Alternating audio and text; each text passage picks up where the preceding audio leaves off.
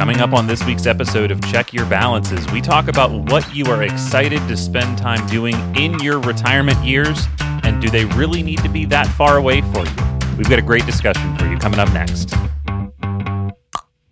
Check Your Balances is a show produced and owned by Craftwork Capital. The views expressed by the hosts and their guests are personal opinions and should not be considered personal financial advice or the opinion of Craftwork Capital. All investments have risk and may lose money. Consult with your financial advisor, tax preparer, or attorney prior to implementing anything discussed, and please do not use this show as the sole basis for financial decisions.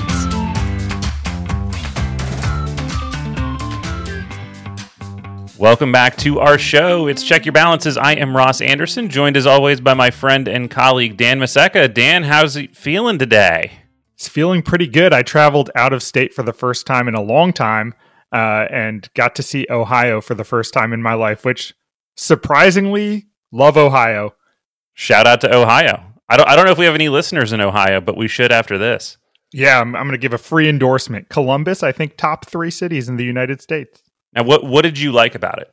It had a little bit of everything. So I liked that there was a downtown like business district. It's the capital of the state. And then it's also a big college town. So you have like that area with all the cool restaurants. I'm sure there's great live music when people are allowed to do that again. Um, and then quirky shops. So as a record collector, there were a ton of vinyl stores within walking distance, great food, great breweries, and just an all around good vibe and good weather. That, that sounds like a good weekend. Yeah, I'll take it anytime. Awesome. Well, uh, speaking of things people like to do, uh, we're going to be talking about retirement today, and uh, I think in many ways that's a that's a fun lead in because what, I guess where I wanted to start with with our discussion, and we talk a lot about retirement in different contexts, but what I really want to talk about is what people are excited to do, right? Uh, and I tend to get two really strong responses from people when I'm talking to them about retirement planning. And one of them is, I can't wait to retire. And then the other type of person is really more in a, I want to make sure that I'm financially secure, but I don't really have any interest in stopping working. That's not on my current roadmap. I just want to know when I could or that I have the ability to, uh, which I think of as really more of a financial freedom decision. Uh, but for the first group of people, and if, if that sounds like you, if you're sitting in a job right now going, man, I can't wait to get out of here. I'm really excited to not have anybody to report to or uh, you know somebody looking over my shoulder to make sure I get stuff done. Um, I really want to talk to those people specifically today because uh, I think that that is an interesting spot to put yourself in, and there may be some things about retirement or some frameworks in thinking about retirement uh, that might be helpful here. And so this is a little bit spurred from a Michael Kitces article. We've talked about uh, Michael Kitces before, uh, and he suggests that there's really kind of three styles of retirement that that have come about. And the more traditional one is very simple, right? You you learn in your early years, you have a career, you save as much as you can, uh, compound that growth as much as you can, and then you're going to live off those assets for the rest of your life, right? There's a firm line in the sand, and you go, "This is it. I'm done, and you check out.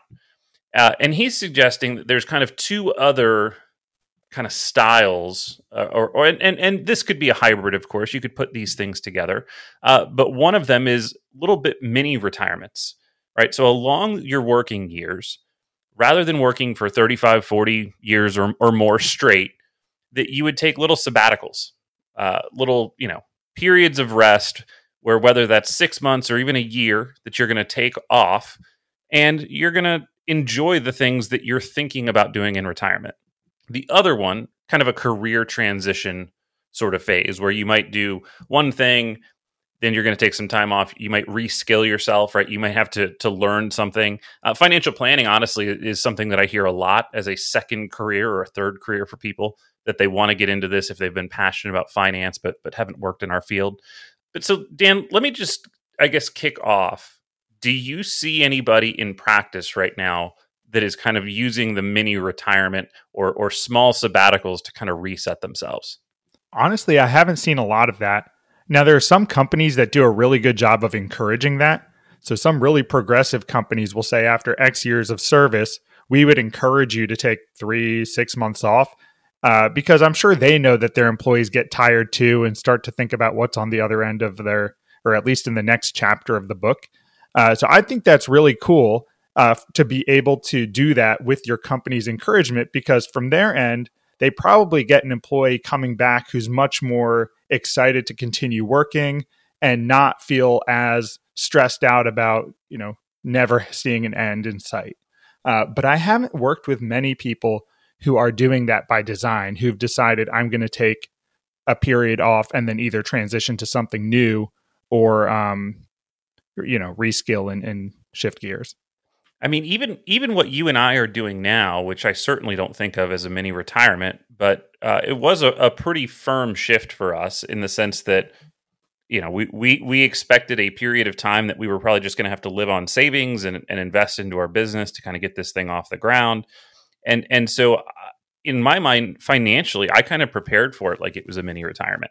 E- even though I, I, I wasn't thinking of it in those terms right. Mini retirement with a much higher level of stress associated with it. Right. Yeah no it, it, it, from a from a leisure standpoint that was not what we're getting out of this but but definitely from a getting yourself used to what being financially independent at least for a period of time where you're not receiving paychecks uh, in in many ways i think this is pretty cool because it's the first time personally that I've gone without steady income in in many years. So um, I think it's kind of reframed how I think about cash flow a little bit, uh, and and hopefully it's going to make me a stronger planner to to help other people through that same transition. Even though, again, for me, it's not a, hopefully a permanent one.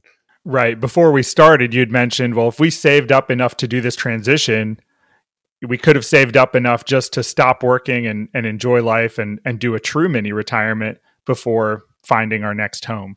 Yeah, no, and and for us, obviously, it was it, we were excited to get this going and, and to get our business off the ground and uh, to be able to share what we know with people and and run our podcast and everything else. But but financially, I don't think what we did was very different than if we had said, you know what, I'm not feeling it right now. I'm going to take six months to a year off reset myself and figure out what direction I'm excited to go in. And and I, I think the the finances aspect of that uh, would have been very similar to to what we ended up doing. From the financial aspect, that's true. And then there's also the emotional aspect of that and being aware enough of yourself to ask that question because I think some people just feel the immediate stress of work. Uh, the phrase I hear a lot is "I'm so tired."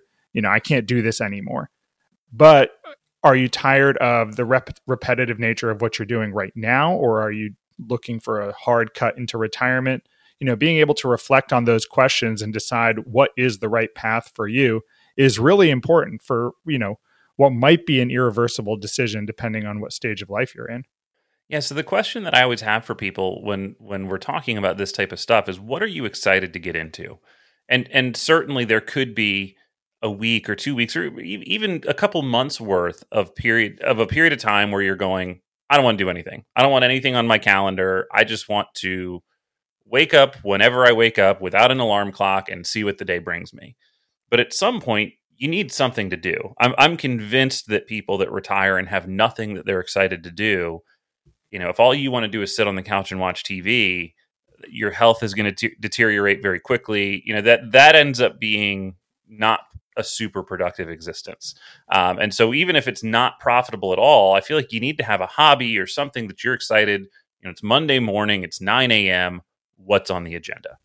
Yeah, there there was a great article in the Wall Street Journal by Marianne Vandervelde talking about whether you were emotionally ready to retire. This came out uh, about a month or so ago, and a couple of the questions she listed there were very interesting to me. One is, do you have any hobbies? because if you don't already have hobbies, there's going to be a period where you are just sitting there doing nothing unless you can really motivate yourself to to get up and go. Uh, the other really interesting question was, who are your friends? Do you have friends outside of your work life? Because when you make that transition, it's very possible they're not going to follow you into into your next phase of life because they still have a very full calendar with all those people around them, and you might very much be alone and, and wondering what to do with yourself. I do think that's one of the areas that that, uh, and I think you and I have both experienced this. A lot of our social network uh, had become the people that we worked with, and I certainly have have friends outside of of the folks that I worked with as well, uh, and and you know do my best to maintain as many of those friendships as I can. But that's a really interesting thing to lose, and and some of that is just purely. Uh, it's going to sound like I'm being negative when I say this, but they're they're relationships of convenience, right? They're people that you're interacting with so frequently that it's almost difficult not to be friends. Where to make that effort and to go out on a limb and say, "Hey, do you want to get together and do something?" You know, sometimes that doesn't work as well after that convenience factor has has wound itself out. Right. I, I always used to joke that, you know, I'm too old to be making new friends. Uh, but that certainly becomes a problem when your your life situation changes and you find yourself in new places or new jobs. Uh, you know, it becomes harder to accumulate those people around you if you have to make a, a concerted effort. I definitely think that that relocating and and when you get into a community of other people that have done a similar thing, that that tends to be really helpful in that scenario. Um, you know, when you get into an area that's got a lot of walkable shops and things like that, and you you've got other people around you that you can kind of uh, both spend time with, and, and and that they're also in the kind of in the business of making new friends, right? If if everybody has relocated recently, I think it's a lot easier to integrate yourself back into a social life. For folks who are about to retire, I've heard that as a huge argument for why they're looking at one place to live versus another as they're making a move to another state. So some of these communities, which may not be attractive otherwise, are suddenly attractive because they have all these structured events where you can be basically forced to mingle with other residents or other people in your neighborhood. So the other thing that I think is really interesting as we look at this uh, is just the financial implication because if you're if you're in a fairly high paying job and it's high stress and and that's kind of what's grinding on you, the idea of going to something that might be much lower earning right? I mean, and, and if you've had a six figure salary plus, and and you know the idea that you could go to something and earn twenty to thirty thousand dollars a year doing something that you enjoy in a way that isn't high stress uh, is incredibly powerful, both as a financial tool and as a you know how do you get into a spot where you're excited about life you feel engaged and you haven't kind of made that full transition into i don't have anything to do all week but but maybe kind of gearing down a little bit. You know, as we talk about, we've talked about safe withdrawal rate and some other things here, but a twenty thousand dollar a year income is basically the equivalent to having about a half million dollars saved. So if you are behind in retirement, but you're hating the job, you've got a, an ability to kind of gear down, maybe without having fully prepared or gone as far as you otherwise would have needed to for a full retirement.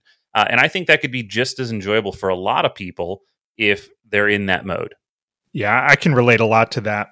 Definitely can be as enjoyable and, and you know, it, it gives your brain something to to focus on. So you don't need to synthesize something new every day. You have some structure to your week and then can still find the time to enjoy the things that you were looking forward to in quote unquote retirement anyway.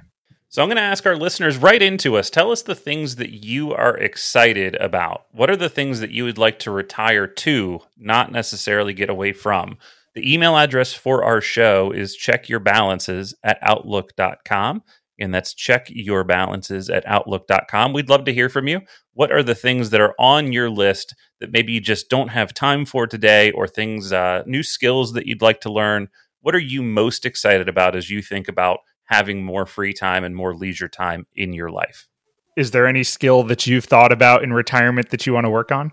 So, as I, th- I, I, feel like I kind of dabble in a bunch of different hobbies, right? I, I uh, as you know, and I know you're a guitar player. Uh, I've been, I pick around at the guitar a little bit. Uh, I'm terrible at it. I would love to have more time to dedicate to that in my fantasy land, I'd love to learn how to play piano. I don't know that that one's ever going to happen. I, I, just think growing up as a drummer, which is what I did, I, I just don't think about the notes quite as um, quite as fluidly as I think about rhythms. But definitely, you know, getting into a, a, like a little garage band or, or or even a group that played out occasionally, I think would be super fun uh, to be able to go out and do that and, and play some music and, and entertain people. So yeah, absolutely, definitely music stuff I love. Um, I do play golf. You know, I, I think for golfers, sometimes the idea of playing like every day is is really appealing. I don't know that I'd ever want to get there. You know, a couple times a week would be about as much as I think I'd want to play in terms of golf. But yeah, no, there's definitely stuff that I'd like to do more of. But I do have most of those things kind of floating around in my life currently. So I think that plays towards the smooth transition to retirement argument because you've already got a head start. Well, yeah, and and I mean, with being a business owner, and um, you know, the thing I I really love about financial planning as a career is you have a little bit of that choice, right? You can choose how big you want your practice to be. Are you trying to scale up and be a big business? Are you trying to be more of a, a lifestyle business and and work with just kind of a small group of of intimate folks?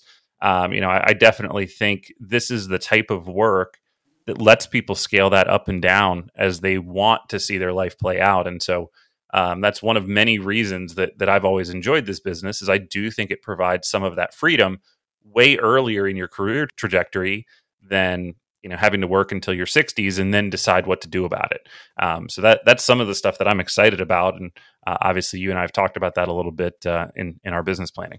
Yeah, uh, earlier today, I pulled up a Merrill Lynch retirement study, and they had an interesting framework for the types of people who are working during retirement. And I thought I'd run this by you. I'm not sure we've talked about this before, but I, I thought it was very true. So they had four types of people who are working in retirement. The first is called the driven achiever. And uh, the term they threw in with that driven achiever category is retirepreneurs. I think I'm saying that right.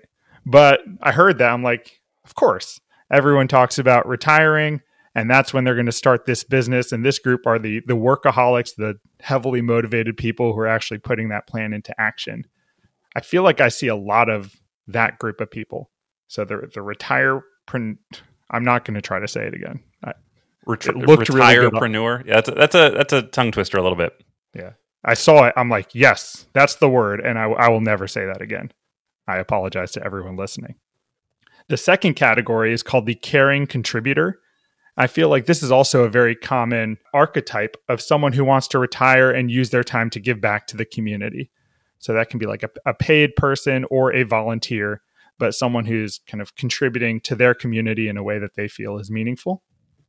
And then uh, this is one I don't think a lot about, but we've touched on today is the life balancers. So the people who do need that social construct to, of going somewhere, talking to people, being around folks. Um, and then all three of those don't necessarily need it for the money. In fact, in their study, they found that the majority of each of those three categories felt financially secure and like they could retire already, but just had that motivation, whether it be volunteer work, just being a workaholic, or whatever it may be, to go to work. And the last category is the earnest earner, they call it, who need it for financial stability in retirement. And those are people who've either fallen behind in savings or have never started, not necessarily excited to work, but just have to. Yeah, I mean, obviously, I think most people would prefer to be in one of those those first three categories, right? And and certainly, if you're at retirement age or what you hope to be retirement age, and you're not financially prepared, continuing to work is is the most powerful thing that you can do. Um, but what we would hope for is is to help people you know kind of leverage and i mean the other thing that comes to mind when we talk about this because I, am in that category of I, I, don't really have any desire to stop working now i'm pretty young so so maybe that will will change as my life situation changes and age and everything else but i could see myself being somebody that works for a very long time if not forever and just continues to kind of scale my workload so that it allows me to do those other things that i'm passionate about but uh, one of the things that can happen to people if that's the plan is just health, right? The ability to to continue to work is not always guaranteed, um, and there's lots of folks that end up, you know, with the plan to continue working, uh, and and maybe have some reason that they aren't able to. Uh, and so, even if your plan is kind of what we're talking about here, that that you're thinking about finding a second career or something to kind of scale back, I don't think that's necessarily a reason not to prepare. Because you know if if you end up in a spot where you can't do that work even if it's more modest than your your primary career that's not a situation you want to be in financially where you're you're then kind of scrapping to make it all work. Yeah i'm glad you say that because i feel like insurance is often an under focused area of personal finance certainly it's the least exciting from a consumer standpoint. What? I don't want to pay money for something that i don't think or don't want to ever be using and see very little benefit from. Uh, but as I was looking into that earnest earner category, when I was looking at the demographics, the first thing that struck me is probably a bunch of these people are folks who had a health event or had a spouse die, and they just didn't prepare for that and now are stuck working because they didn't get those earnings along the way that they were expecting. Yeah, I mean, if your plan is to work longer, right, or or to to just continue to work, you're really betting more on your human capital. And so, like a disability insurance policy that is going to protect you from losing that ability to do productive work uh, becomes more and more critical. Um, and disability insurance is one of the areas of the market that I think is fairly poorly understood. I think a lot of people just use their their work plans and, and ignore it.